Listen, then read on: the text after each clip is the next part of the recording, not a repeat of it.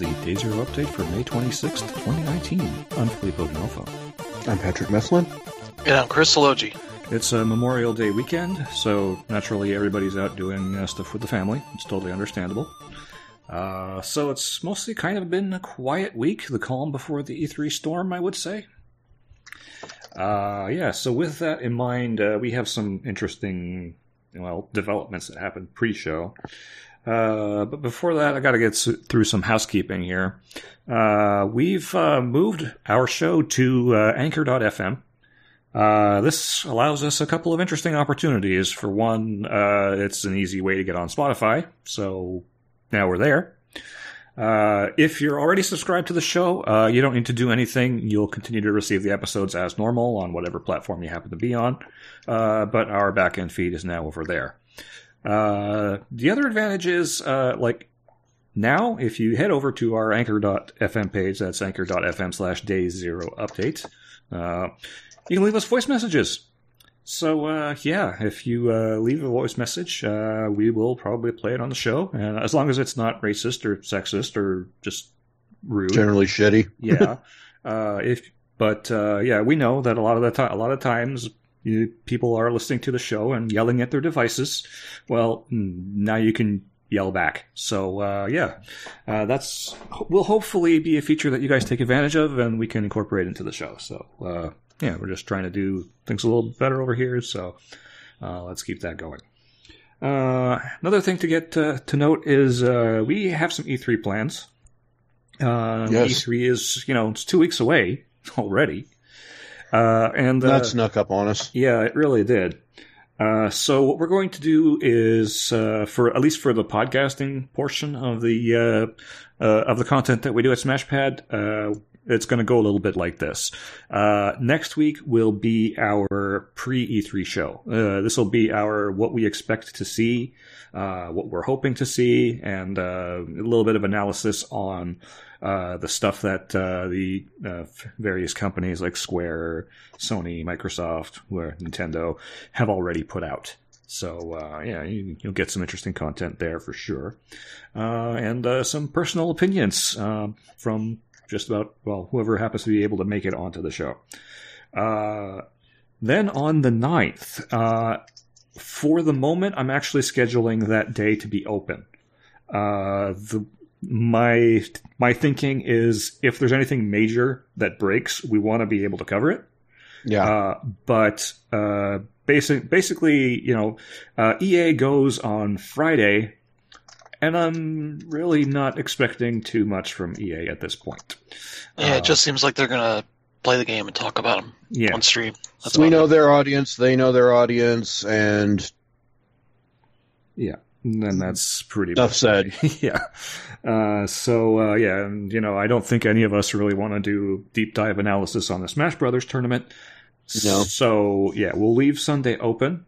Uh, if something major breaks, we will do a show on on Sunday. Uh, like that time that we did a special uh, short episode on E3 2015 and exactly. ended up breaking a lot of news. yeah. Uh, so there will be that. Uh, if if Microsoft and Bethesda's show had been earlier, we would have been able to get the podcast in then. Uh, but by the time they get done, it's going to be late at night, and we're both going to be well. Everybody's going to be like completely knackered. So, don't think we really want to record podcasts at the at that time. So no, no. Uh, but you're not going to be getting away from us that easily. Uh, you will have three episodes that week. Uh, we will be doing one Monday, uh, Tuesday, and Thursday to wrap up the show.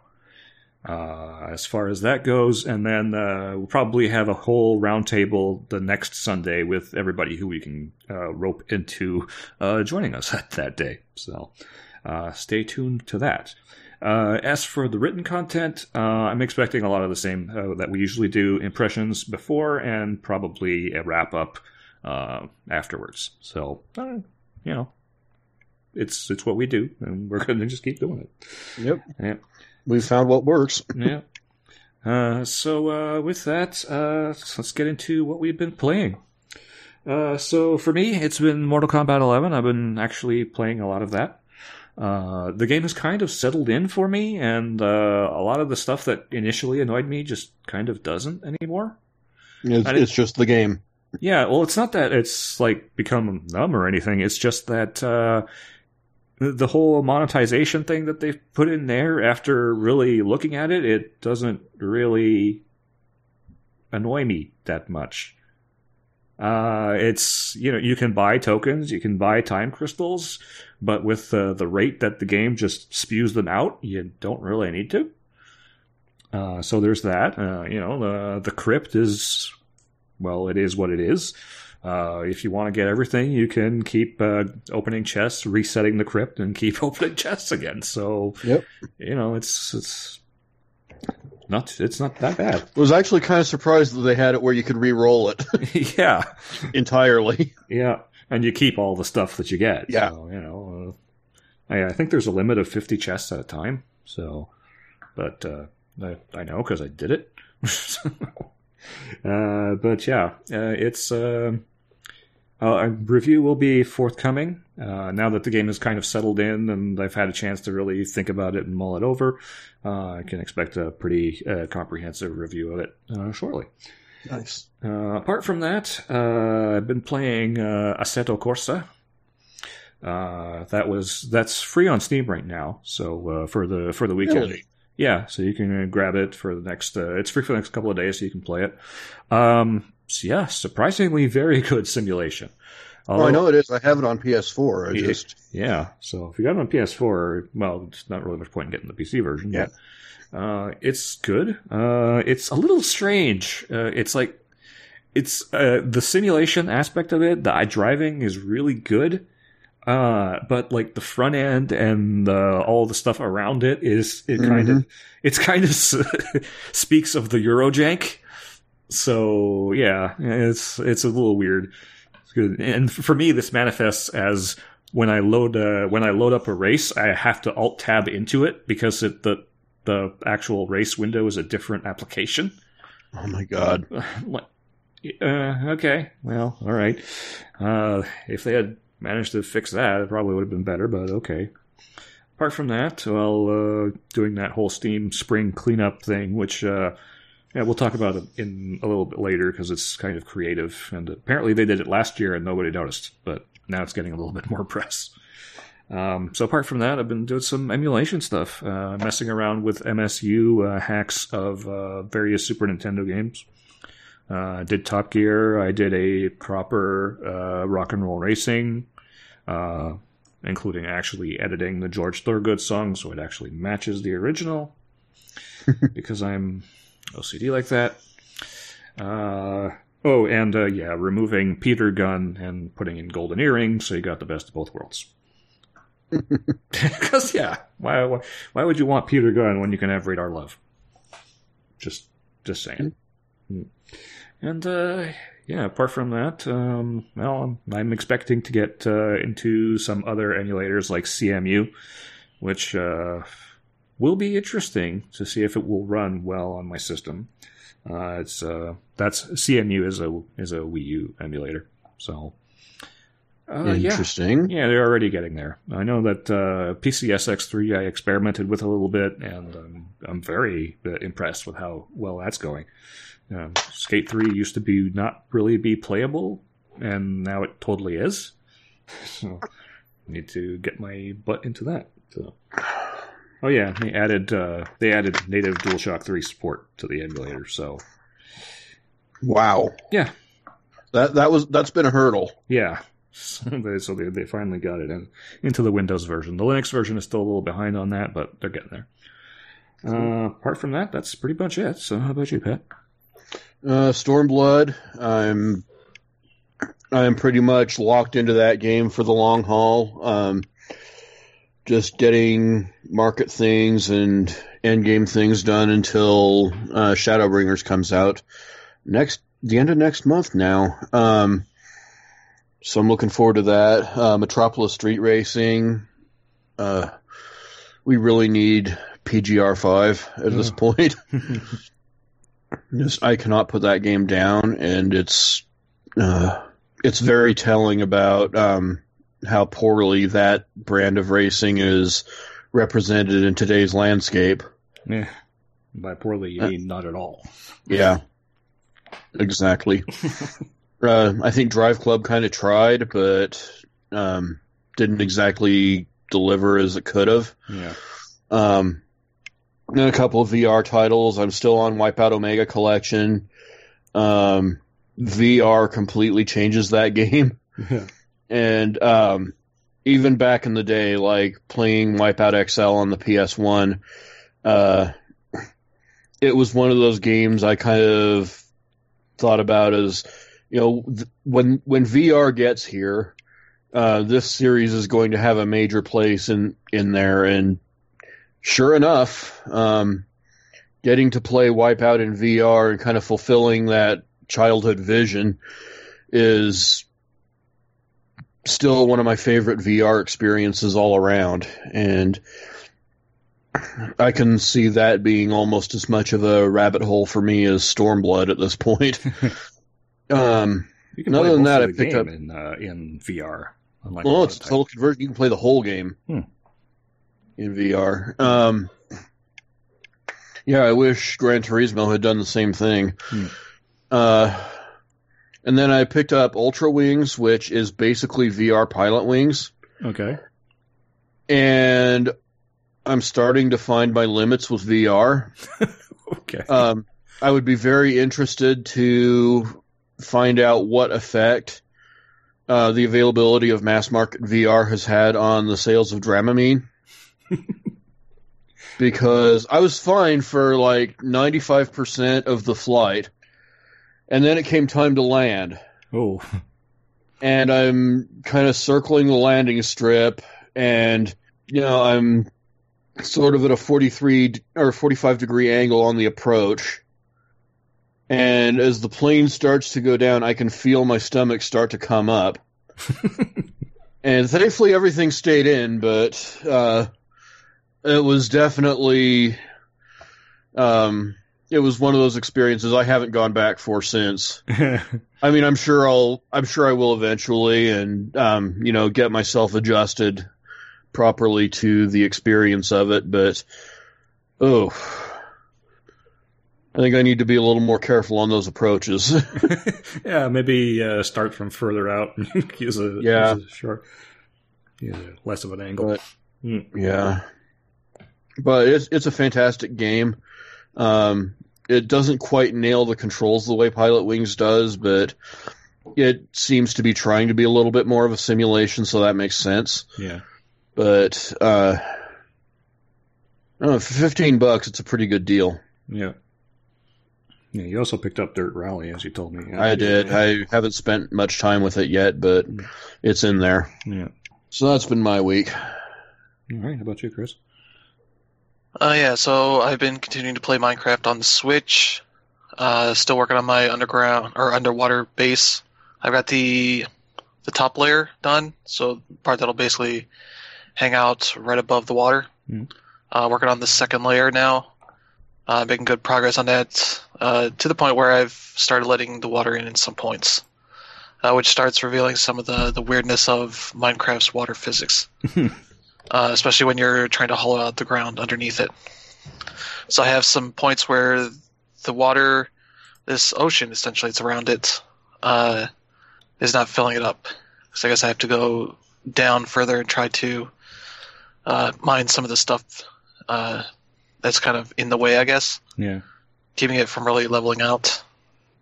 Although I'm tempted to just uh, make an iron bucket and just uh, fill it up myself. uh, in a way that's going to make that work. Just the the weird ways that water works in that in that engine. Hmm. Uh, I'm also getting haunted by uh, llama handlers, or no, alpaca handlers. Uh, they are one of the the friendly mobs, I guess. Hmm. Uh, whenever they show up, it's a dude uh, with two llamas, and they're like dressed nicely with some like uh, linen on them. Make them nice and colorful, but they just spawn everywhere. I've had this repeatedly spawn on my island. I kill them. I kill the llamas, uh, and then move on, and then uh, a short while later, another one will spawn. uh, it's very weird, especially with them not having been around before.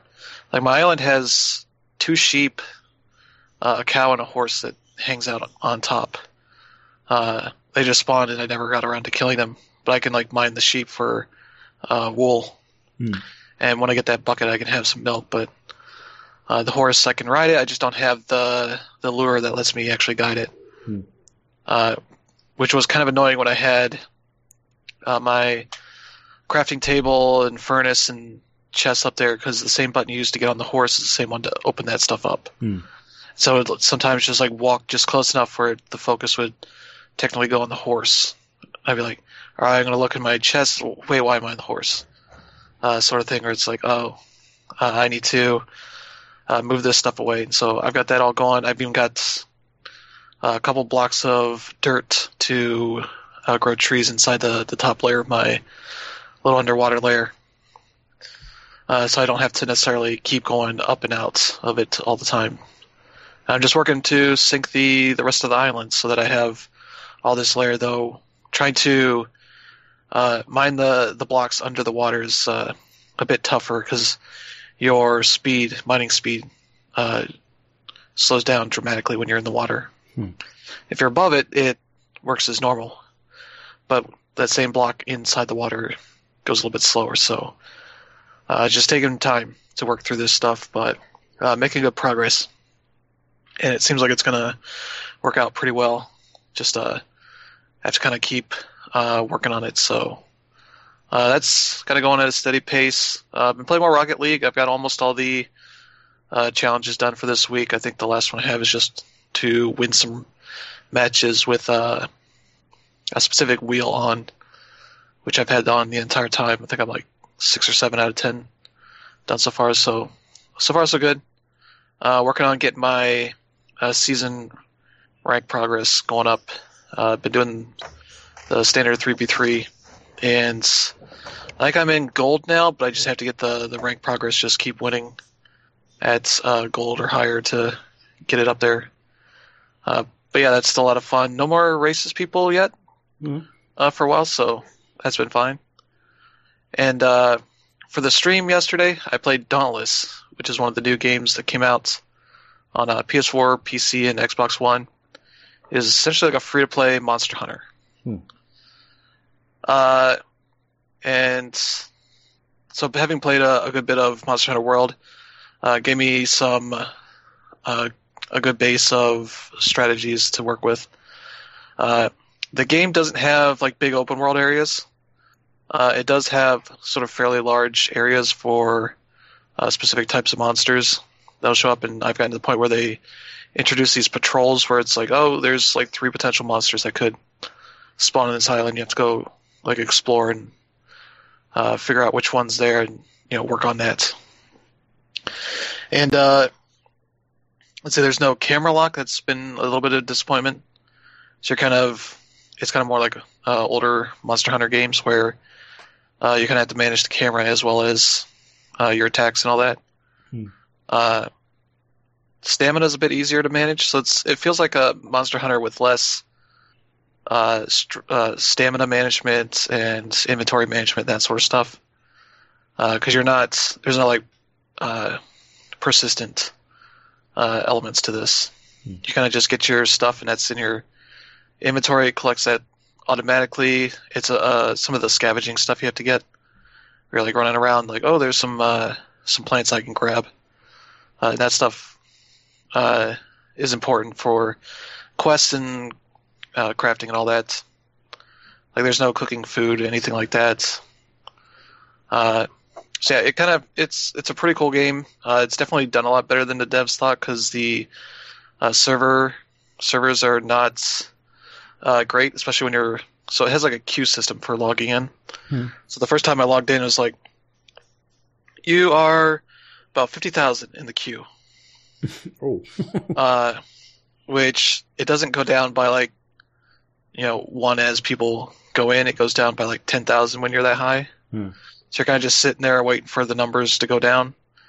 And I think the first time it was at 50,000, it took me about like 25 minutes to get in, which was quite a bit. Uh, once I was in, I didn't really have any issues, uh, though it crashed when I was trying to upload a video of how uh, poorly the social area runs. uh, sort of when it came back to the game, it was like, ah, crash, something happened. I don't know. I was like, well, okay. I got back in. We made. It was about like twenty thousand, Yeah. I think. So it was like ten minutes or so to get in.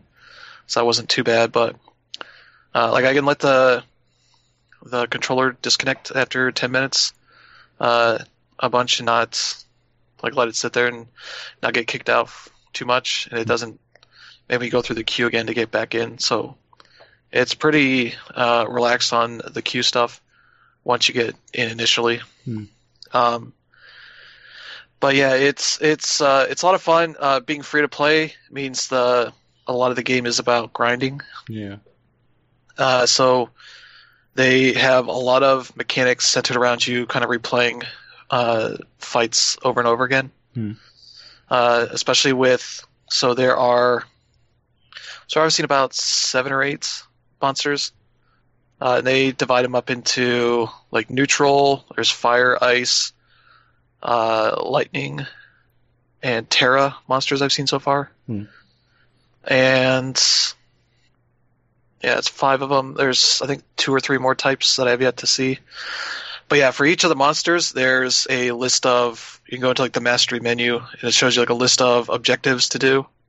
Some are like you know just beat them one time, that sort of stuff. Others are like you know do X amount of damage lifetime against them, Hmm. and you'll see like four four or five like blocks next to it. So there's like four or five tiers Hmm. to those numbers. So you get that first tier, and then you work on the next, the next, the next, the next, and all that sort of stuff. And they got those for each of the monsters.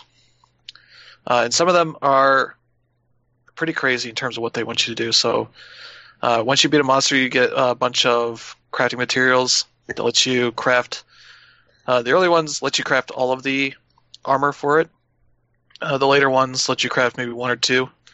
So you have to just to get the armor, the full set. You probably have to beat it like two or three times. Hmm.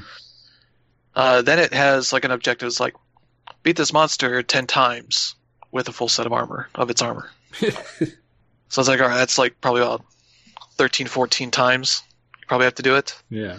Then there's others that are, you know, about breaking off pieces off of it. Like you can cut the tail off of a lot of them, as well as just break various pieces, that sort of stuff. And then you get to the weapons. They also have their own similar, like list of objectives that are uh, tied to beating. Like a lot of the the weapons are also tied to the monsters. So uh, there's like six types of weapons. I think there's like a sword, like a big great sword. Uh, there's like dual axes, a big hand axe kind of thing, or like a two-handed axe. Uh, what else? There's uh, two more I haven't used yet. Uh, then I have guns, Hmm. uh, which is pretty cool because you can customize different parts of the gun to get different effects and bonuses and all that sort of stuff. Uh, when I was using the gun, because I had a quest, it was like do 10,000 damage, which took me about three fights to get all that. Uh, you get uh, like a powerful shot at the base one, and then the other one spawns out like a buff for people who are doing melee attacks. So they get like extra damage with their first couple attacks with that. Uh, so those weapons also have their own like list of objectives to do, and then I think there are some that are tied to what was it? I think it was uh, no, I think it was it. Then you just get a bunch of quests along the way you know, trying to show you like the new things, new crafting things. Uh, you can make potions, so those are like your uh, one-time use uh, things you can use during the fight. I got grenades. There's there's a lot of stuff there. Hmm. That's like all centered around you replaying these fights over and over again. Yeah. Uh, that's it's definitely all about you just kind of investing tons of time into it. So I don't know that I'm going to get that far into it, but so far I've been enjoying it Yeah. uh, the stream. There was a cool thing where uh, in the in the fights itself, there's this weird number that's going up and down. I was like, "What the hell is this? This is like health for the monster," but it kept going up and down. So I was like, "Maybe that's not it." Then I found out what happens when it gets 100. percent Hmm. uh, You go into danger mode. Uh, so the monster is like going berserk, and your teammates can no longer respawn. Uh, and you have to either drive the monster off uh, to go run away or kill it. Hmm. And so we got into this in one of the fights on the stream. Uh, two of our guys were dead at that point. so they could not respond because it just happened while we were trying to go bring them back. And so it was these these two guys with guns essentially doing pot shots on them the whole time. And you have a couple ways to like do an instant respawn, uh, like these little uh, potion things for that. So I used up both of those, and then I died a minute before the other guy managed to finish him off. Hmm. It's like, oh god, our time wasn't wasted on this uh, sort of thing. That was pretty cool because up to that point, like the monsters were not all that hard. It's just a matter of doing pure damage to it. Hmm. Uh, a couple of them have some neat tricks to them. Uh, there's one in the ice where at a certain point he just gets he covers himself in ice and you can't do any damage to him. Hmm. And he spawns these like little side monsters. And as you kill them, they give you uh, like a, hit for each of them to do on the monster, so you actually do damage, and sort of try to break away that ice shield. Hmm. And so once you do break that shield, you get the ability to sort of continue the fight. And so it's like this neat little mechanic of uh, having to divert your attention, just you know, avoid his attacks, uh, but take out these little mobs uh, to continue fighting the big dude, Hmm. uh, sort of thing. Uh, there's one I fought the, the Terra monster, which had a shield that it could move around itself. So like put it on its one side as it rushes you to do extra damage, which leaves the other side if you get a hit on it uh, vulnerable, that sort of thing. Yeah. Uh, it has a lot of cool like little side attacks that it does. And yeah, that game that game's really cool. They just need to sort of continue working on it, make the servers better, get that social area running better because it just runs like shit. Hmm. Uh, and yeah, like the, the actual in-game stuff runs perfectly fine. So it's not a case of the game itself running poorly. It's just whatever they're doing to track like people and all this in that social area is not going well at all. Yeah. Uh, but yeah, that game's pretty cool. It has cross-platform and cross-progression between all the systems. Hmm. Uh, though the only time I've seen it notes people on other platforms is for PC. Yeah. You just see like a little monitor and tower and keyboard Hmm. icon next to their name when you're in the fight. But yeah, that's pretty cool. So it kind of goes through Epic's account system. Yeah. So it already has my PSN on my account, so it, it knows what to push me to. So if, if I want to play this on PC or on Xbox, I can do that. And it's not a huge game; it's like maybe 10 gigs. So uh, that was a really cool game to play and check out. It's kind of a, a lighter Monster Hunter in a sense. Like I don't have to do as much like prep work. It even tells you like up front when you're going to the fight, like, hey, for this fight, uh, you know, fire weapons are good. Uh, cold armor is bad uh, is good. Hmm. You know, uh, so you can like adjust your loadout ahead of time. Yeah. Sort of maximize your damage and all that. Uh, yeah, it has a lot of cool stuff like that where it's like it's more friendly than Monster Hunter World was, which was already more friendly than the yeah. rest of the series. Uh, so yeah, this this game's just a lot of fun, and I'm gonna keep checking it out. Hmm. And uh, that's been pretty much it. We're gonna play, I think, some of that Black Desert game for the Xbox stream tonight Okay. because that is on Game Pass, and I want to check it out. See what. Does that have a subscription? Uh, no idea. I'll find out. Yeah. Uh, it's on Game Pass, so I assume it's not. They're not going to be throwing anything else in there. Yeah. It's also free on Steam right now for this weekend too. So. Yeah. Uh, alrighty, so let's get on to uh, the news of the week. Uh, quick one here uh, John Romero's Sigil. Uh, the free version is coming out on the 31st of May, uh, so next week. Uh, and uh, the premium version, including the Buckethead soundtrack, is available now for six euros and sixty six cents. I don't know why they're. I don't know why the price is in euros, but it is. Uh, so yeah, you can. I've seen some uh, people playing this uh, on YouTube so far.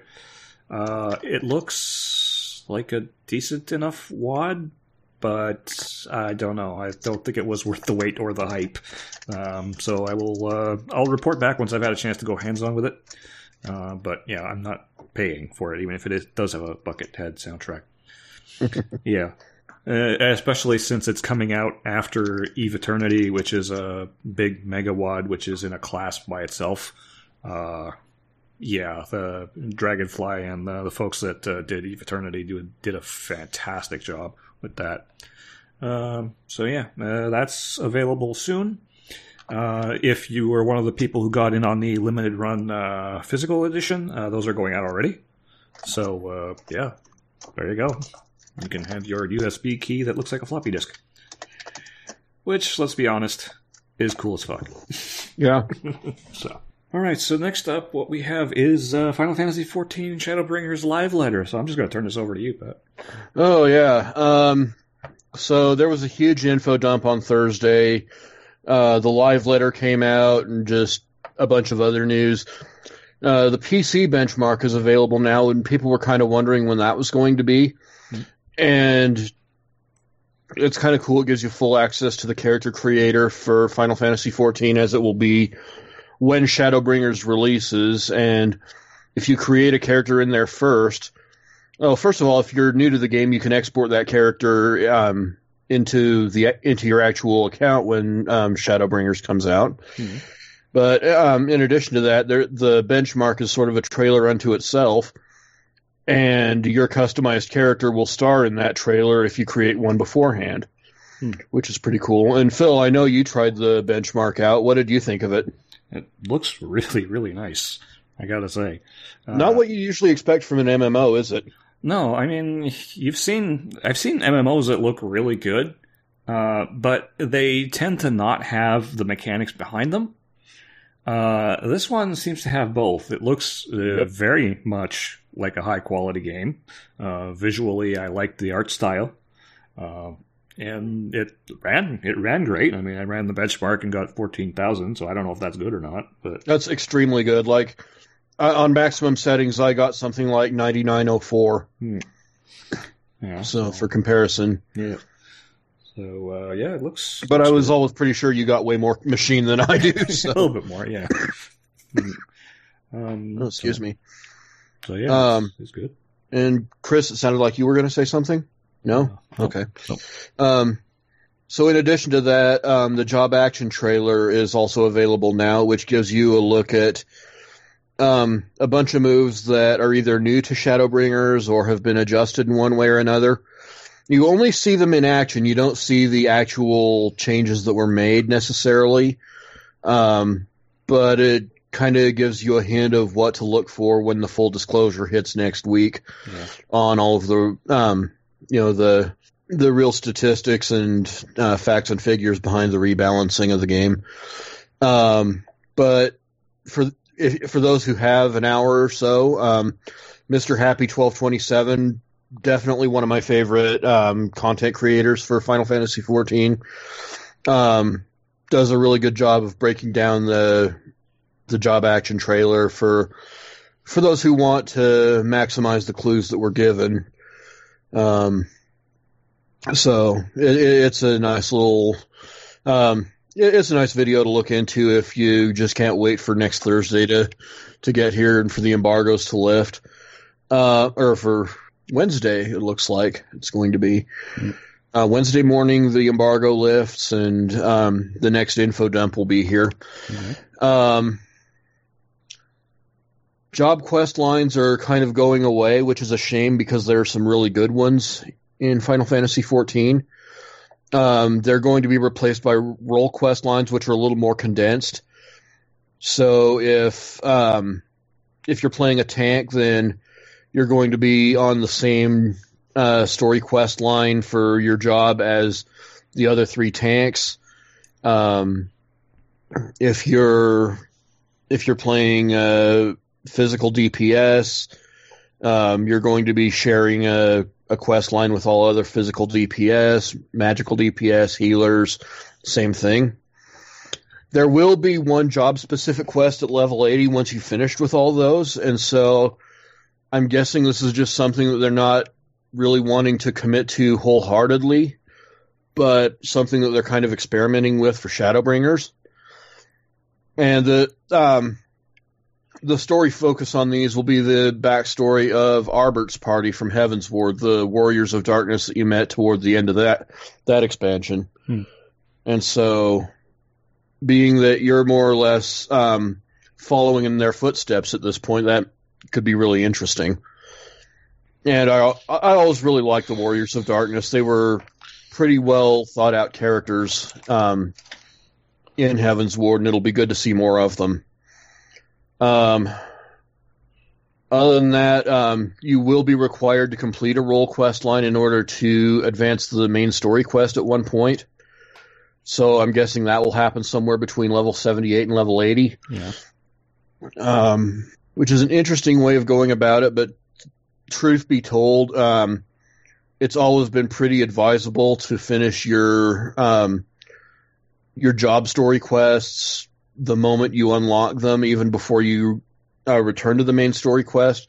So this is just adding the requirement to it because um, it'll make sure that you have all of the abilities that you need to going into um, whatever the next content is. Yeah. So, um, and here is where I really wish Lee was here for this show because I'd want to run this part by him. They're adding a new system into the game called Charged Actions. And um, what this is is basically there are going to be some moves on that are on an independent cooldown instead of the global cooldown. So these are kind of the moves that you can sneak in between global cooldowns um, in your rotation. Hmm. And instead of just um, ticking back up to being active when after you use them, they will continue ticking up to multiple stocks, whether that's two or three. I guess it's going to, um, however many is going to vary based on the move.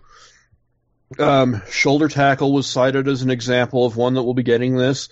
Um, Kassatsu, which I'm really excited about, uh, was cited as, an example.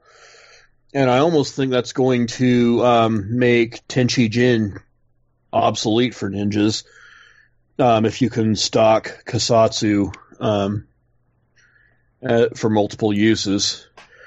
Um, for me, it kind of gives me Bravely Default or Octopath Traveler vibes, but um, the way I'm hearing some people talk about it, it seems like it's a, a system that has been used in World of Warcraft and is kind of being adapted for Final Fantasy XIV, which makes sense because uh, we definitely have uh, plenty of WoW refugees coming in because WoW sucks now, Apparently. and um, it looks like this is kind of a system that's being brought in to grant some familiarity to what they're used to.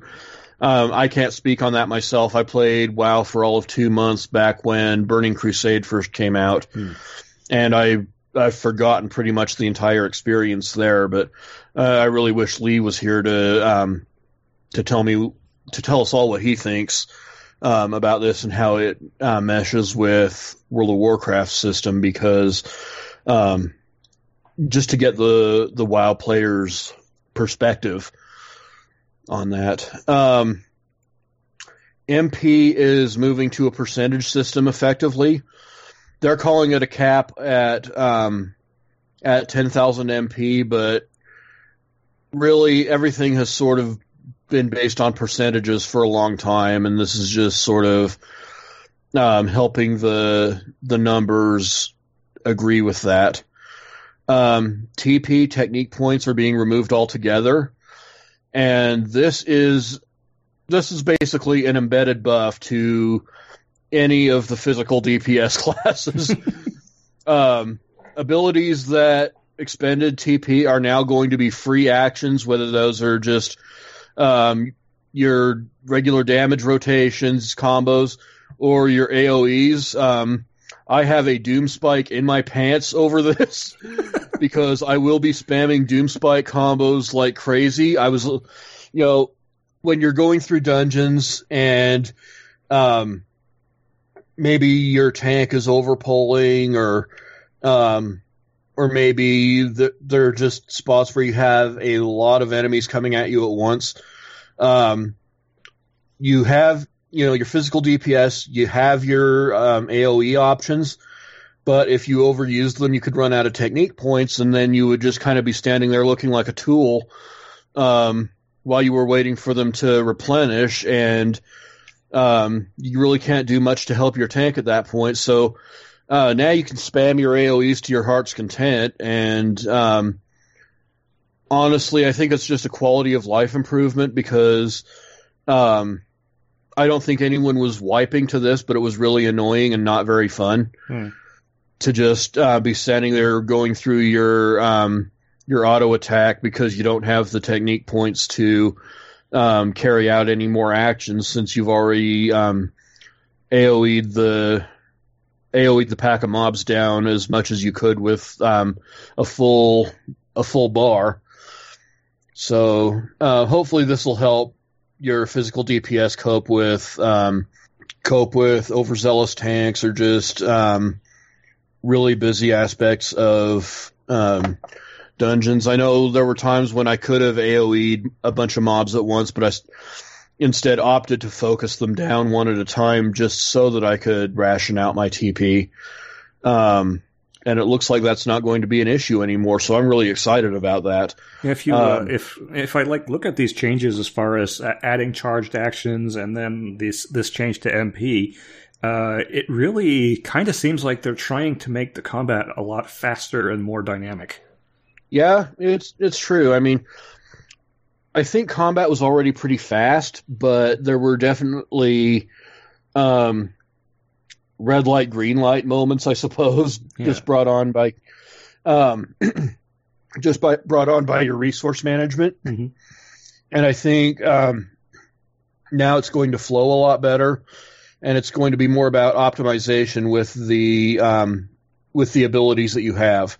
People can now focus on just um, getting the most out of their character, the most out of their build, um, with um, with their I guess deck of abilities rather than having to um having to ration their TP here. MP still going to be a thing, but it needs to be a thing because um, if you treated MP the same way that TP is being treated here, um, you there are I don't think there are any tanks that would be able to to peel monsters off of black mages at some point. But uh, I think what we have here is a really good system, and um, I'm really looking forward to um, to trying it out in action. Um, and here's one that will um, will affect Teresa because she's a summoner. Uh, pets, which are your summons, uh, fairies if you're playing um, Scholar, I believe, um, no longer affected by enemy attacks or actions. I'm not sure if that means that they just cannot be um, cannot be killed because that would be unusual, but it would I can see it being in a an interesting system change if all of the aggro that they um if they pull gets directed at the caster. Hmm. Um but that's that's pure speculation on my part. I'm just kind of uh, going over the note that was in the live letter. So yeah, I, I kind of uh, we'll, doubt that if uh, a pet is like you know uh, attacking a monster that it's just going to ignore it. Yeah. um. So when pets had um had when pets were affected as they are right now, um, any damage that they dealt, they were treated like another party member. So if they were out damaging the tank and the tank wasn't doing anything to pull aggro off of it, um, the monster would attack it, would attack the summon or whatever, just like an, any other party member, and it could be killed, and you'd have to resummon something. Um, I'm thinking if pets aren't going to take damage, then um, any hate that they generate will have to be directed at the caster. Hmm. But again, they didn't explicitly say that. It just that seems to be what logic dictates if this note is to be taken literally. Yeah. Um, it could also, also, mean that initial that uh, a pet couldn't pull initial aggro. That might be one approach. That would be interesting, but hmm. I'm not sure exactly how it would work in practice. Hmm. Um, pet actions are actually being homogenized into one size fits all main hotbar actions by job. So um, I don't know if this means that they're abolishing the pet hotbar entirely, or if they're just um, or if they're just trying to pare it down considerably. But as one example, the there's a new summoning action which is called Egi Assault One, which is uh, it's going to go on a summoner's regular hotbar, and it indexes to Ifrits, Crimson Cyclone, Titan's Earthen Armor, and Garuda's Aerial Slash. And so your inputs are going to be the same uh, for whatever uh, summon you have out, but um, the effect will differ. So um, there are complications to this in the way of um, things that you used to be able to do, um, pet actions that you could carry out while you were casting something. For example, Garuda's Contagion. And we don't know exactly how that's going to, to translate, but we'll probably know a lot more on Wednesday. Mm. So um, I'm sure Teresa will be watching the um, part two of the live letter to get answers there. Um, back to a little bit of um, system stuff. Uh, chain kill bonuses to your experience points are no longer going to be applicable in dungeons.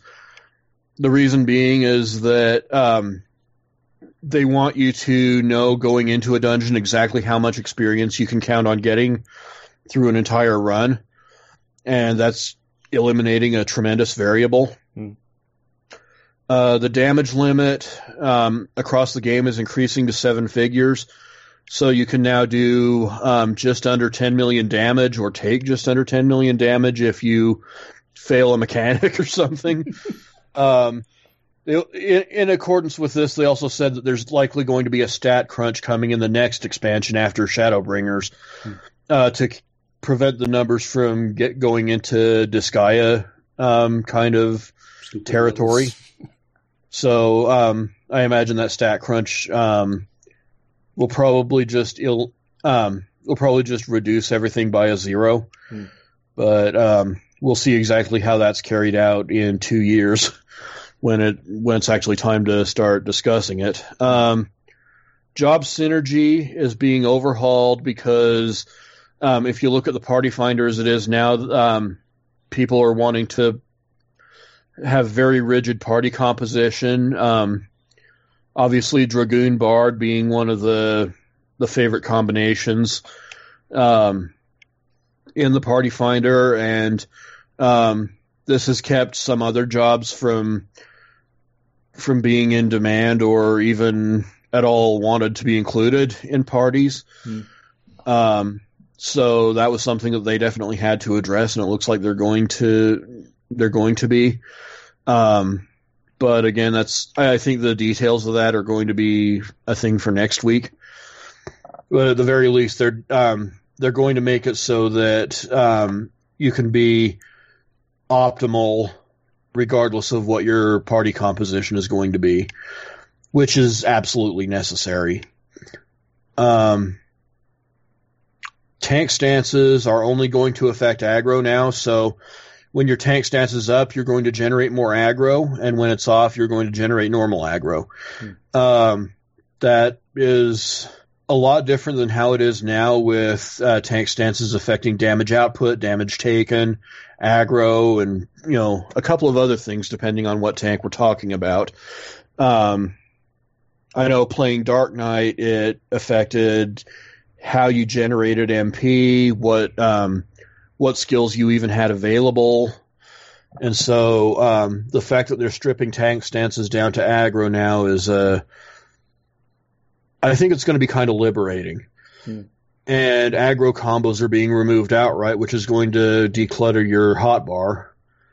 Um, this is especially interesting for uh, Dark Knight as well because what I understand, and this is just, this isn't going by anything that was said in the live letter, but this was just some information that got out via leaks. It sounds like the Soul Eater combo's on the way out too, which makes me wonder uh, if you're taking away the aggro combo and you're taking away the Soul Eater combo, which to one degree makes sense because if uh, tank stances only affect aggro now, that means that um, the Dark Knights will be able to um, generate MP organically like all the other um, jobs. Um, that doesn't leave them with a, a, regular combo unless something new is incoming. So that will be interesting to watch. Um, the damage reduction aspect of tanks is now being implemented through passive traits, so they're just going to always have those um, those defense buffs as uh, as part of their stats. Hmm. Um, healers, I think we're going to need to wait to hear more about because we know protect is being abolished. They're just throwing the entire spell out of the game, which is pretty substantial. Um, the healer balancing is um, being geared more toward uh, filling gaps in their individual options and optimizing their um, their ability to carry out the job of a healer. Hmm. Um, so it's going to be less of a support role and more of a pure healing, um, a more of a pure healing role, which is going to be interesting considering we've got three of them, and hopefully they can still find a way to keep them nuanced, um, even when simplifying the the the responsibilities of the role. Hmm. So that's something that I'm going to be kind of watching uh, apprehensively as we get closer to Shadowbringers. It'll also be interesting to to see how they narratively uh, decide to write their way out of every healer in the game forgetting how to do a spell. Uh, they'll hand wave it. Um, balancing stuff usually doesn't play into it. like you just log into the game and some of your um, some of your abilities have been replaced, some of them are gone, and um, unless it is an ability that um, that you gain as part of the storyline, then you're not going to lose it as part of the storyline. Hmm. So, um, yeah, the, um, that's definitely something that they've dealt with before in Heavensward and Stormblood. Hmm. Um, so, the more sweeping note here is that Monk, Dragoon, Samurai, Ninja, Red Mage, and Black Mage are going to remain fundamentally unchanged in terms of how they play. There's obviously going to be balancing um, in, in play here. There, uh, we already talked about the job synergy being overhauled, and obviously there are going to be some other uh, tweaks and um, adjustments made. But in terms of their actual execution, it sounds like um, Yoshida is very happy with how things are as they stand, which makes sense because I think all I think all six of those jobs are in very good places right now, and um, it's just up to the player to decide what to make of it. And um, yeah, I, I think this is a good decision. It it creates a a good benchmark among the DPS to um, you know this is going to kind of be what we're what we're aiming for with the other jobs in terms of balance. And for those other jobs, we have Bard, Summoner, and Machinist that are going to be getting notable changes. They seem to be turning into the unofficial support jobs, even though support isn't really a role that's acknowledged by uh, the the gameplay system or Square Enix at large. Um, Machinist is going to be overhauled entirely from the sound of it. It's probably going to be an it's probably going to be a completely new job by the time uh, we get out the other end of this um, process, but it needed to be because it's a mess right now. Um, well, Bard and Summoner are just going to be um, getting very strongly fine tuned, and so that kind of gives us hints of what to look for next week. And and there is still a ton of information under embargo that was let out on the media tour, but um, until live letter part two on Wednesday, um, it's not going to be uh, public knowledge just yet. And so, uh, if you're interested in Final Fantasy XIV, definitely be watching for Wednesday and stay tuned for uh, the nuts and bolts of the rebalancing process because I think these um, patch notes are going to read probably more interestingly than any we've seen in recent memory. Yeah, already just the summary is is pretty extensive. So Yeah, they're, they're doing a lot with this. yeah. Alrighty, so let's uh, move on to uh, the rest of the news of the week. Uh, yeah, I just dropped one story because it was duplicated, but that's okay. Uh, so remember the Ouya? Yeah, Yeah, Yeah. some people have. I had- have one. You have one, yeah. Well, if you got Yeah. games on it, you better get them now because uh, June Uh, I twenty. don't Nope. think I bought anything. Oh, well, June twenty fifth will be. uh, Because the nice thing day. was uh, all the games are free to play up front. Yeah, but Uh, yeah, as of Yeah, June that's what it twenty was. fifth, the uh, the service is going to be shutting down. So if there's anything Alright. on there, you're not going to be able to download anymore. Uh, so I think with this, uh, we're going to have a stream coming up before then. We're going to check out what's still on the Ouya store. yeah, Let's see. Yeah, it'll probably be the 22nd, the weekend before this. yeah. All Uh, right, so yeah, I'll add that to the schedule. The big Ouya stream. Yeah, the big Ouya send off stream. Uh, if you had a if you had a Razer Forge or one of those Mad Catz micro consoles that they charge three hundred dollars for for some reason, um, th- those are going away too. So Ooh. Yeah. yeah, Uh, just three Benjamins sprouting wings and flying out the window. yeah. Um, fortunately, they're all running Android, so uh, you yeah, know you should can be a boot it and- decent MU box Yeah, sort of thing. yeah. So Uh, and also because it's Android, you can sideload stuff yourself. yeah, and you can also uh, there's like open source ROMs available for the Ouya already, and I'm sure Yeah. those will develop pretty quickly as time goes on. So, um, so yeah, let's uh, pour one out for the Ouya, and we'll we'll uh, check back in in a few Yeah. weeks with uh, the stream. Yep, yeah, it's where like Towerfall came from, Duck Game. Uh, they had a decent amount of good indie games that started on their platform.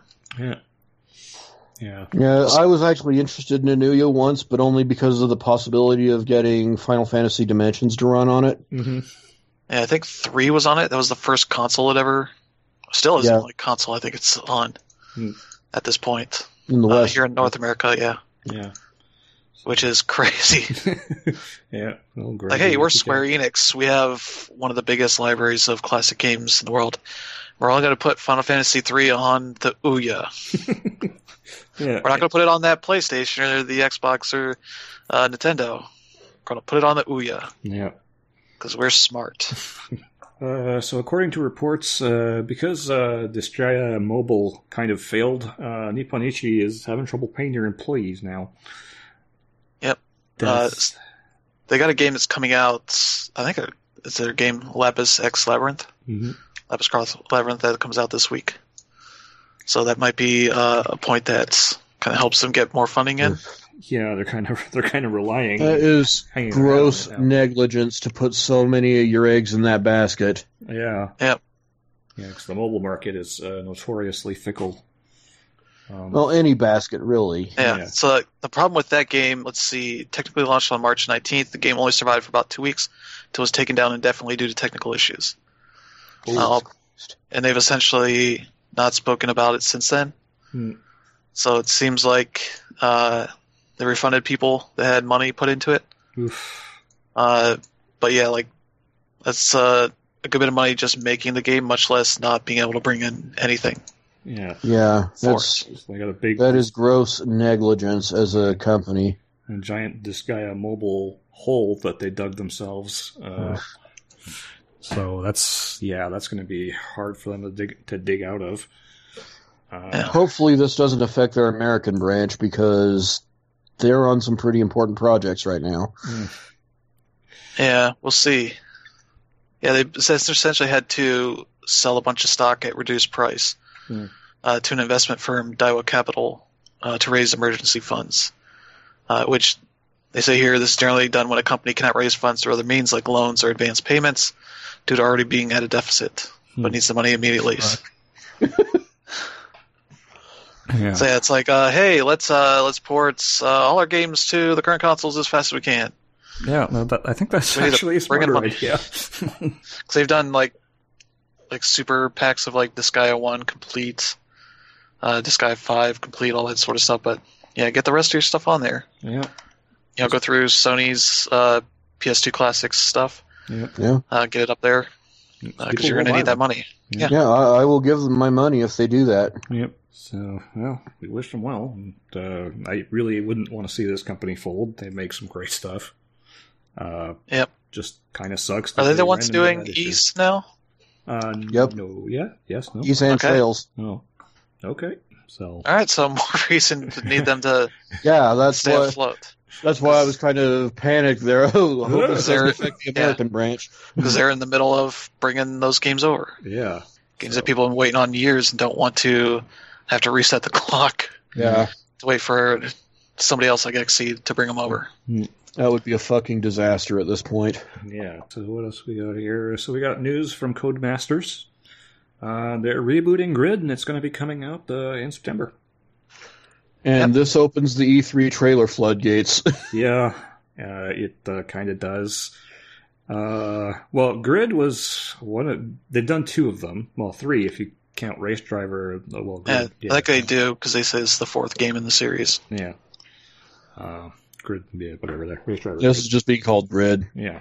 Yeah. Um, the second one was uh, arguably one of the games that people kind of disliked the most in that series.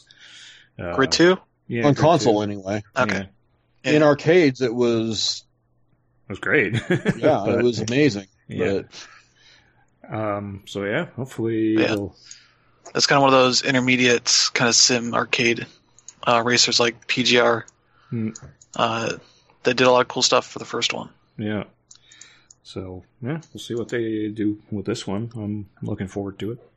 And it seems like they're going to be focusing on like realistic damage, which was kind of what the first one did. yeah. It's like you could fuck up your car and not be able to continue. Yeah. Yeah, not too many details. Just PS4, Xbox One, PC in September. Not even a specific date Yeah. yet.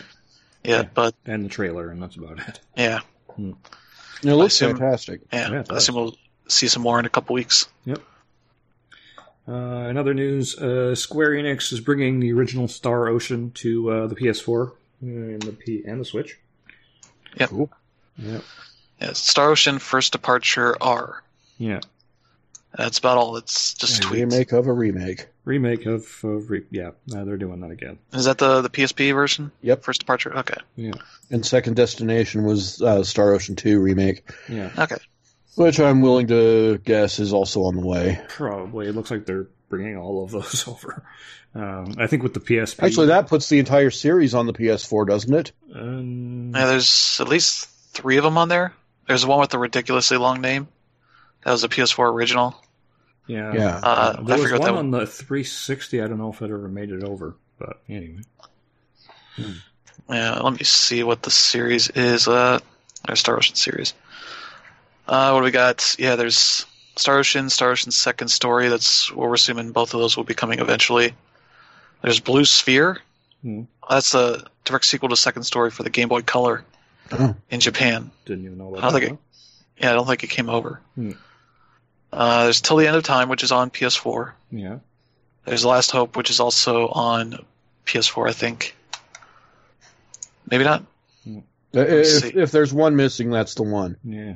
Yeah, it was. Star Ocean: The Last Hope, 4K and Full HD remaster. That's the title. There you go. Which a I love. of a when- title. So, so if they go through with this and bring Second Destination along with, uh, uh, along with the Star Ocean One uh, remake, uh, then we've got the whole series, the whole console series. Yeah, and the other one was released for PS4 was Star Ocean: Integrity and Faithlessness. Yep, and that's native to PS4 Yeah, and was very poorly received. Yeah. Yeah. But well, now you can get most of the uh, Star Ocean series. Uh, you know, if you like your uh, sci-fi JRPGs, um, I don't know, you, you could do worse. Yeah. Just look Square out Enix for finally doing smart stuff and getting their classics onto newer consoles. Yeah, instead of just keeping them on mobile or nothing. yeah, yes. Uh, so we got. Does uh, anyone know how Romancing Saga 2 did on the PS4? No idea. Yeah, I- I haven't I heard did a lot of news about it, so I'm guessing it kind of just faded. Which wouldn't be surprised with the way Square Enix put that out. Yeah, just kind of launched it and didn't tell anybody. Yep. Hmm. Well, yeah. What else we got here? So, uh, GOG Galaxy 2.0 is coming soon. Uh, Yep. You can get it on There's- the beta now. Yep, and they're trying to bring be like the the one launcher you need for everything. Yeah. As How's far that as their, going? uh, I assume it'll have ways of importing that stuff from the other launchers, like just grabbing the the exe files. Yeah. That's what it says. Import all your games from PC and consoles. Build and organize them into one master collection. Huh. Consoles, Which- how you've managed that. ambitious. I wonder if they're talking about emulators, Maybe. But like the images they have mentions Xbox, which makes me wonder is that what they're going to call Windows Store games? Because Well, technically those they technically are, have so Windows- Xbox labels on them. Yeah. Uh, Unless uh, unless CD Projekt accidentally leaked something that Microsoft was going to do. uh, yeah, I don't know. Whoops. Uh, Wait, we'll see. see what other screenshots they have here. Yeah, they show they can you can like look at your collection as a whole as far as games. It has like GOG, Origin, Steam, Xbox. Hmm. You can see like, oh, here's like the new stuff I've added. It'll track your achievements across all those as well, Yeah. as well as hours played. Uh, so it'll give you like all those sort of stats. Uh, let's see, yeah, install and launch any PC game you own, no matter the platform. Uh, see, yeah, you can create custom library views by filtering, sorting, tagging, and adding your own visuals like game backgrounds and covers, which is what people want out of Steam for a while. Yeah. Seems like what that new Steam library update will do. But uh, if they can essentially do like the launcher for all launchers, kind of thing, that could be really cool. Yeah. Because there's one that kind of does that. I think it's called Playnite, Yeah. something like that. But it's still like a little bit wonky. I like Uh, the idea like- that if you, you could like sign into all of your stuff like Epic and Steam and whatever, just have it all in one place. Yeah. Um, if You also have like all of your friends list stuff too, so you can see like what they're doing. yeah, Uh, leaderboards that uh, go between them, cross-platform chats, and all that. So that's cool. Hmm. And of course, like the GOG kind of thing is like there's no uh, there's no like spyware in their system. nope, Like it's supposed to be allows you to you know have all your privacy that you want. yeah. Yeah. And I uh, also see that they've taken feedback from the community as far as the design of Galaxy goes because it looks really nice now. yeah, Hmm. yeah, this will have like a lot of cool like theme work to it. Yeah, like be able to just pull like uh seems like it pulls like the the artwork for the game and sort of themes the whole uh, launcher around that yep. which is always kind of nice whereas like steam where it's like this is just dark gray Kind of, Maybe- kind of. maybe blue if you're in- reminds me of Launchbox a little bit. yeah the thing i noticed recently that steam does if you have if you take a screenshot Hmm. it'll set that as the background in the steam library view Yeah, I've noticed that. which means when i took a picture of the, the level 19 gun in borderlands that dropped uh, at the beginning area you see your. that's my background it's like okay that's weird yeah. I kind of wish you could have like community screenshot thing. Hmm. It's like, hey, just cycle through screenshots that communities have put the communities put up. Hmm. Like something that actually looks nice instead of like my dumb Borderlands screenshot. Yeah. It's like, oh, it says level 19. I'm level one. What the fuck? Yeah. Uh, but yeah, like also, you know, it's gonna run your GOG stuff. Uh, you know, your auto updates, cloud saves, multiplayer matchmaking, and be able to roll back updates if you don't like them. Yeah. So yeah, that could be neat. I, I wasn't a Galaxy user, and I think now I'm going to be. Yeah. I very much like the look of this. I was always one of the people that went into their GOG account and downloaded the offline installer. so Yeah. But- yeah, I had GOG Galaxy, Hmm. which I launched to remind myself what I had on there. Because it's, it's it's this kind of service where you log on, you're like, oh, they got new uh, new Steam Connect games. I'll get those. and I log off. Yeah. Uh, yeah, I don't have too much on there that I necessarily want to play because it's like, well, I can also play this on Steam. I don't need to install it twice. yeah, well, I For the play little Wizardry bit- on Steam, so that's a that's kind of a problem. But yeah, Yeah, I got lots of weird little free stuff too out of it. Hmm. It's like, oh, these are old games I never knew about or cared about really. So I don't really play them much either. yeah, It's like Ultima. I think I have a couple of those that they have by default. So you Yeah. get with it. I have the whole series now. Yeah. Mm. Ah, I love that series. It was so good until you got to Ultima Nine, and then it went. Yeah. downhill. yeah. I really should do a stream of just me checking out old PC stuff as somebody who never played that. Oh, that would be Just like try and figure out what's going on. Yeah, Uh, I start the, with Akalabeth and see how you get on. yeah, depend on whatever's on what I have on GOG. I have 140 games on GOG. Hmm. That's a lot. yep. Yeah, it's like Age of Wonders. Yeah, Akalabeth. Is that one of the ones they throw in their default? Yeah. Okay. Yeah, I got yeah a bunch of stuff. Here I got wait, where's the it's alphabetical order? Oh, it's two pages. What? When did they start doing this? Yes. I got. Ultima or Worlds of Ultima, Hmm. the Savage Empire. I don't know what that is. Yeah. Like Ultima 4, Ultima Worlds of Adventure 2. Those are the only Ultima ones I have. Hmm. Tyrian 2000, UFO Aftermath. That's like an XCOM predecessor, isn't it? Yep. Okay. And I like all the Witchers. I got Walking Dead's on here. Yeah, you might Uh, want to download those because the Telltale stuff's getting delisted. So Yeah, but I already have them, yeah. So I don't have to worry about so. re-downloading that. So, Hmm. uh, I got System Shock 2. Yeah, got that too. Uh, right. let's, let's move on to uh, Steam's doing a kind of a fun thing this week. Uh, they're doing a spring cleanup sale. It's basically well, they're not actually. It's not even a sale. It's just an event where you can uh, earn badges by playing stuff that you forgot about or had never started to begin with. Yeah. Uh, so yeah, that's kind of interesting. Uh, there's uh, tasks for contributing tags. There's tasks for uh, uh, playing the very first game you ever added to your Steam library. Oh Uh, God, what is that for me? yeah, it'll tell you. Uh, where's it at? yeah, just click Is it on here? Yeah, just go to store and then click on the uh, uh, the thing, the big banner. Play the first game you added to your Steam account. Yeah. Speedball 2 Tournament. Fuck yeah! yeah, first purchase May twelfth, 2009. Yeah. Oh, I just passed my 10 year anniversary on Steam. Uh, yeah, I bought stupid bullshit then. Mm. This was free, probably. Yeah, That's probably exactly what it is. or a review code or something. I know I got one for for that. Uh, but yeah, um, so it's kind of fun. I've been doing that. That's how I've been playing Assetto Corsa because they've got uh, seven games free for the weekend. Am I screwed out of this just by seeing this today?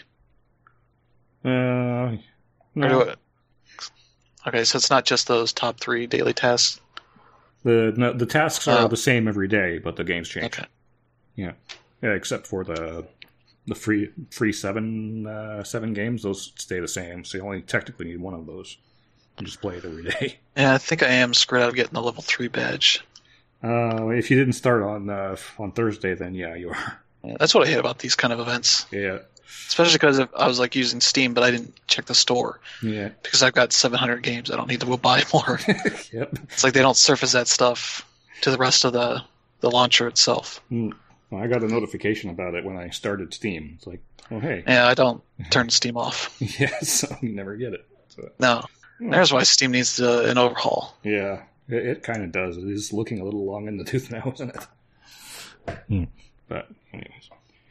Uh, so from uh, old launchers to uh, new handheld systems, uh, Panic announced the their Playdate handheld. It's a tiny little thing with a black and white screen. Uh, it's going to go for 150 bucks. Will come with uh, 12 games delivered one a week, and it has a crank. Yes, and lots of games by weird people like Keita Takahashi, Yeah, That's really all you need to hear. Bennett Foddy. yeah. You Uh, know, I was on board until I found out it wasn't backlit, and that was kind of the deal breaker for me. yeah. Except it's not a. It's it's actually a very good screen, even though it's not backlit. Uh, it's not like it's not like a Game Boy screen. Oh, I know. Yeah. Still, for 150 bucks, I kind of would expect backlighting. So. Yeah. Uh, but it looks good, and it has a crank. I don't Yep. know what else you need in a handheld system. I, I didn't know I needed a crank, but apparently we do. I'm Yeah. guessing there's a fishing game coming. You know, probably one. Well, probably one of the 12 that uh, that get released. Uh, Yeah, like the the Keita Takahashi game is like where you're cranking it to uh, go back and forth in time. Yeah. It's like a character's going through like their day, and then you can kind of watch how it goes, and then rewind it to rewatch what's going on, or uh, go forward even Right. more, all that sort of stuff. I, I would have really been uh, like even more on board with it if uh, not only could you use it as a, a way to control the game, but you could actually use it to charge the thing too. Uh, that would have been kind of fun, but Stay tuned. Yeah. so Okay, yeah, his game, his Keita Takahashi's game is called Crankin's Time Travel Adventure. Yep. and it has the most '90s story ever. Yep. Yeah. Yeah, you can sign up for their uh, newsletter. Yep. I'll let you know when it's uh, ready for pre-order. Yeah. I guess they have a big uh, like uh, feature in Edge right now. Yeah. Yeah. I suspect this will actually ship before the Atari VCS does. Yeah. That wouldn't be hard. yeah, because that's it's never shipping. No, it, it really isn't. I don't think. Uh, okay, so a couple of weird, couple of stories to go, and we'll get off the for the week. Uh, PlayStation is going to be uh, launching a film and TV division for reasons nobody understands. I think it's to like not have it be so scattershot the way they've done it in the past. Like have just people on hand to sort of produce it, and make sure they're done properly. Hmm. Because like uh, 'cause like that Sly Cooper movie or show, whatever it is, is like in hell at this point, from what it seems. But, like the Ratchet and Clank thing came out, but yeah, like the it's headed up by Sod Qizilbash. Hmm. who You've probably seen at Sony press conferences. Yeah. Uh, and so he's going to be he's their current vice president of marketing. Uh, it'll also be overseen by Shawn Layden, and uh, yeah, they're working on stuff. I think the the one that's come out early that they're working on is uh, Twisted Metal Show, Oh dear. uh, headed up by one of the guys from John Wick. Okay, that's just going to be just fucking insane. Yep, Um, I, I could get behind this. yeah, it seems like a cool way to kind of get some neat like shows and movies out of this, out of some of the cool stuff they make. yeah, they might actually be able to get a good Uncharted movie actually off the ground now. So. Yeah, Yeah, so that'd be uh, pretty fun. All right, and finally, we'll wrap up with uh, Sony demonstrating the uh, storage capabilities of the PlayStation 5, or they're not calling it PlayStation 5, but it's the PlayStation 5. yeah, Um, so uh, they showed off uh, some uh, the difference in load times with uh, Spider-Man. Yep. Yeah, that's not subtle No. at No. all. uh, so this is this is interesting to me because it opens up a whole lot of possibilities. Uh, Yeah, it changes how you have to make games when if you're and it doesn't mean like load is going to be gone. Hmm. Games like loading, it just means that games that are you know even light on loading will have next to nothing, uh, and those that even have you know fair loading is going to be minimal. Yep. But you know developers are going to throw more shit at this and overload it in ways that are probably still have some loading times, but it's probably not going to be like two minute loadings yeah, because like if you have a PC with an SSD and you have games on those SSD, you can sort of see how quick that stuff can load. yeah, Uh, but this will have the advantage of being even faster because it's got uh, what is it NVMe? yeah. And Is the uh, tech? Yeah, NVMe. That's uh, the non-volatile memory extensions. Um, essentially like connects the the memory to uh, to the, the GPU and all that. C- CPU and GPU over the PCI Express bus. so there's no throttle between them, like no bottleneck. Yeah, well, That keeps the it- of the of the PCI Express bus, but that's pretty substantial. So Yeah, not essentially gonna like allows yeah it's like games are going to have to be changed differently like, like your sports games think about like pat like when you're playing nhl like not having to wait around for that loading uh, Yeah. and having it present. Like it probably starts presenting like the what's going on with the game and all that while it's doing that. Hmm. and it's like you no longer have to wait for that Yeah, anymore. You can just start playing the game pretty quickly uh, and get you in even faster you know. The loading that you have at the beginning of games uh, it should already be skippable. I think shakedown hawaii yeah, lets me just uh, button right through it real fast so get in pretty quick uh, it's like that stuff's going to be largely gone if the developer wants it yeah. Yeah, it's going to be a very, very cool thing to get back to games that you can jump in and actually not have to wait for a minute or two just to get to a playable state. Yeah. Um, yeah like and it's going to just put the load on the servers for online games yeah. It's like you're not, you may not be able to get around the GTA like five minute loading to get onto GTA Online, No. But to get into the single player stuff, it should be a good bit shorter, Yeah. maybe a minute at most, Yeah. which is huge compared to that. Where yeah, like that game is always weird to start up because it gives you an option to like switch over to online, but then you hit a point of no return. Yeah. You're like, ah, shit, now I gotta wait like four or five more minutes so I can swap back to the other one. Hmm. Because I hit the wrong button or whatever it is. Yeah. Uh, like that stuff's still gonna be around. But yeah. Because yeah, developers will still figure out ways to be horrible. Uh, yeah, You know. uh, I guess also in this presentation they sort of laid down that they're uh, essentially going to be able to present. Uh, they talk about like the last few gens where, you know, the PS1 and PS2 is like you had your game on CD or DVD and that was it. hmm Like PS3 was Blu-ray and download, Yeah. and that was the same on PS4. And now for next gen, uh, their plans are basically you're going to be able to uh, play it, uh, install it from the Blu-ray, download it, and stream it. Which I think stream also includes uh, the uh, what is it the remote play Yeah. as well as like a PlayStation Now style thing. Hmm. So they're like like having this uh, increased like uh, diminishing of load times like that'll help out on that streaming stuff Yeah. big time. Uh, less like overhead on all that stuff. Yeah. Uh, and yeah, they're definitely talking a big game. Like those are some of the things they're focusing on with this new hardware. I think those are like big things that people are going to be able to look at and be like, "Oh shit!" Uh, sort of like the way uh, this past gen is like big on you know sharing, Yeah. You're taking screenshots, videos, having the the dashboard that facilitates your ability to like uh, make edits to those videos and upload them, and all that, uh, as well as streaming off the console just to put it up on Twitch or uh, UStream, Yep. that sort of stuff. Like those are all big ideas that Sony was ahead of everybody else on, Yeah. and they nailed the, those predictions. Yep. Right at Microsoft's like, we're gonna let you watch your TV on your Xbox. Yeah, that people are trying to get well, did away. With, and when people are, you know, constantly cutting the cable, Yeah. they double down on the cable. Yeah. That didn't go so well. Unfortunately, the uh, all the Xbox still have that pass through, so kind of stuff. And I still wish they didn't cut the Kinect port Yeah. because that just means I have you know paperweight over here because I can't sell it really, not for any reasonable amount of money for it, Well, and I can't use it without spending a bunch of money on a, an adapter yeah, like that a they dollar stopped. adapter for Yeah. some reason. To use like the the five or six games I have for it, Hmm. which is ridiculous. Yeah.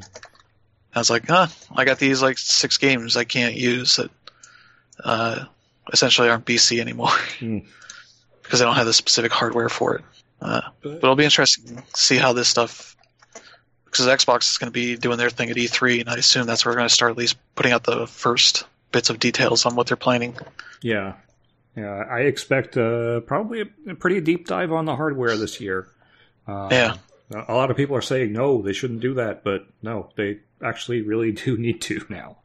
Uh, yeah, now that Sony's been out there, sort of giving out their details, yeah, Microsoft needs to come out instead of being like, "Hey, XCloud, yeah. we got XCloud." Oh well, I'm sure like- they'll show that too. But, you know, Yeah, but it's Hmm. like you need to know what you're going to be able to do locally. Yep. Because the uh, the days of uh, 100% stream gaming is not here yet, folks. No, Uh, yeah. anyways, uh, uh, alongside that, uh, we should probably also mention that uh, a new version of the PlayStation VR will not be coming with the PlayStation 5. Yeah, they've already established this. Um, I think it, it was pretty much settled when Mark Cerny said that the PlayStation VR you have right now will work with the PlayStation 5. Yeah. So Yeah. I'm sure more models will be coming with uh, more quality of life uh, improvements and um, just better design overall as um, as it becomes more affordable to make. But um, it's nice to know um, when you get down to it, the PlayStation VR is PlayStation VR, and you know that's um, that is the device moving forward. So you don't have to. Um, you're not going to have to buy a whole new headset when the time comes. Yeah. yeah, especially not at launch. Yeah. Like I said, I think they're kind of focused on this. Is like we're not, we're not going to ask you to spend 400 bucks on a PS5 and then another 400 for PSVR 2.0. Yeah. Which, uh, let's be honest, um, also, which a lot of people have kind of missed this, also pretty much confirms BC with PS4. Yeah, they already did that Yeah. Well, with uh, a few weeks ago. Hmm. Uh, but yeah, that's going to be because I think just having the increased uh, hardware power Hmm. with uh, the PS5 is going to be uh, big for the PlayStation VR. Yeah. Be able to I mean, just have more stable ground for that stuff. Well, yeah. And this is a big jump in hardware power, let's be honest. Yeah. Um, so, Hopefully, less times where you, I'm sure you've noticed this, Pat, like loading uh, times when it's just pure black screen. Uh huh. You're Or like, you get the uh, PSVR version of the swirling dot. yeah. Uh, Or it's like, ah, okay. I hope it's uh, going to the whatever it's doing, because otherwise I'm just staring into the void. yeah. Yeah. Which has a strangely relaxing quality all to itself. Yeah. Yeah. I was like, oh, okay, good. My eyes can rest for a second. Yeah. Uh, I do look forward to the next generation of headsets. Uh, Yeah. like the the one thing that I think a lot of people are hoping for is an increased field of view. Uh, yeah. yeah. And I think ideally, uh, 180 degrees is where everybody wants to end up at some point. Uh, Yeah. But we're not there yet. No. Uh, PlayStation VR is I think 100 degrees. Uh, 100 degrees or 120. I can't remember off the top of my head, but it's it's not. I mean, you can definitely tell you're wearing a headset. yeah. Uh, Yeah. But yeah, Which you would think would destroy the um, the immersion aspect altogether, but it really doesn't. I was I was pleasantly surprised. yeah, Yeah.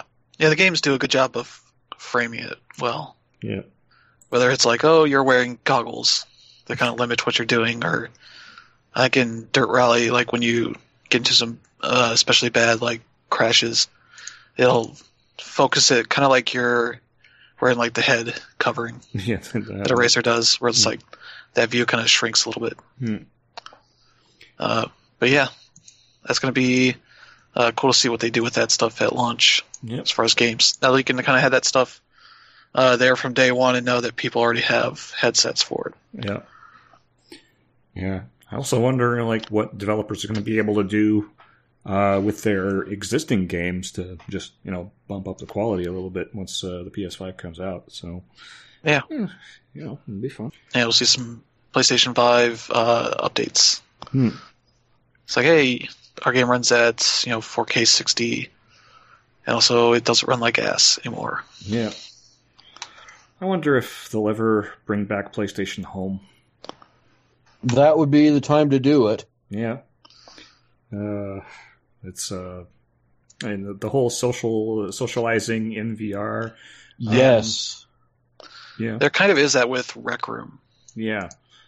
That's kind of that idea Yeah. and done by an independent studio. Yeah, yeah, but I did like the idea behind PS uh, PS Home, where you could just go out and go out and about and do the, all these fun activities there.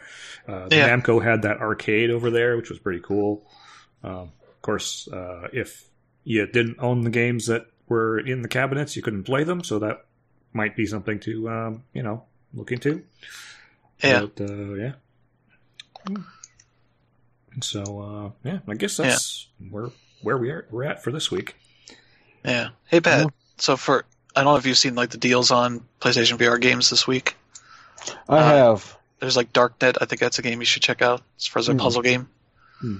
uh, where you're kind of it's kind of mostly just you looking around to find like hacking nodes. it's a it's a pretty simple game, but it's pretty cool. Hmm. I assume you already have Resident Evil.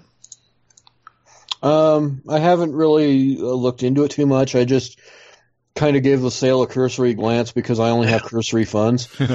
But um, Rez Infinite's uh, a game you should definitely check out. oh yeah, yeah, That the way you control that with your head is transformative for that game. Hmm. So it's like, oh, you're suddenly playing this with a mouse instead of controller. Uh, is it mostly head control that game or? yeah, Yeah.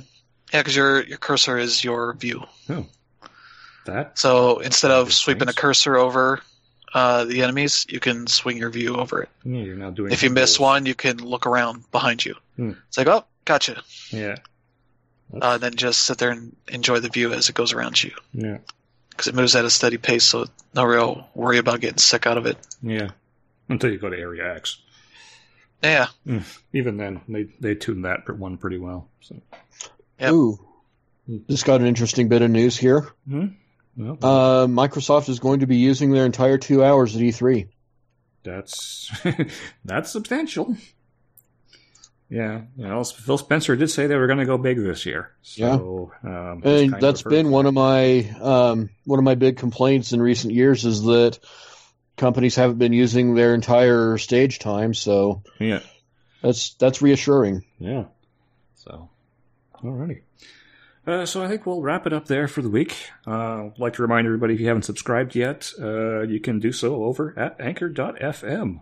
Uh, the link is down at the bottom of the show notes, or head over to anchor.fm slash day zero update and check us out there. We're on about nine different platforms now, so uh, yeah, chances are you can find us pretty much anywhere on your favorite application of choice. Uh, also, don't forget if you want to send us a voicemail, you can do so on that page as well. We want to hear from you. So, for Patrick Mifflin and Chris Sologi, I have been Filippo D'Onofo, and we'll see you next week.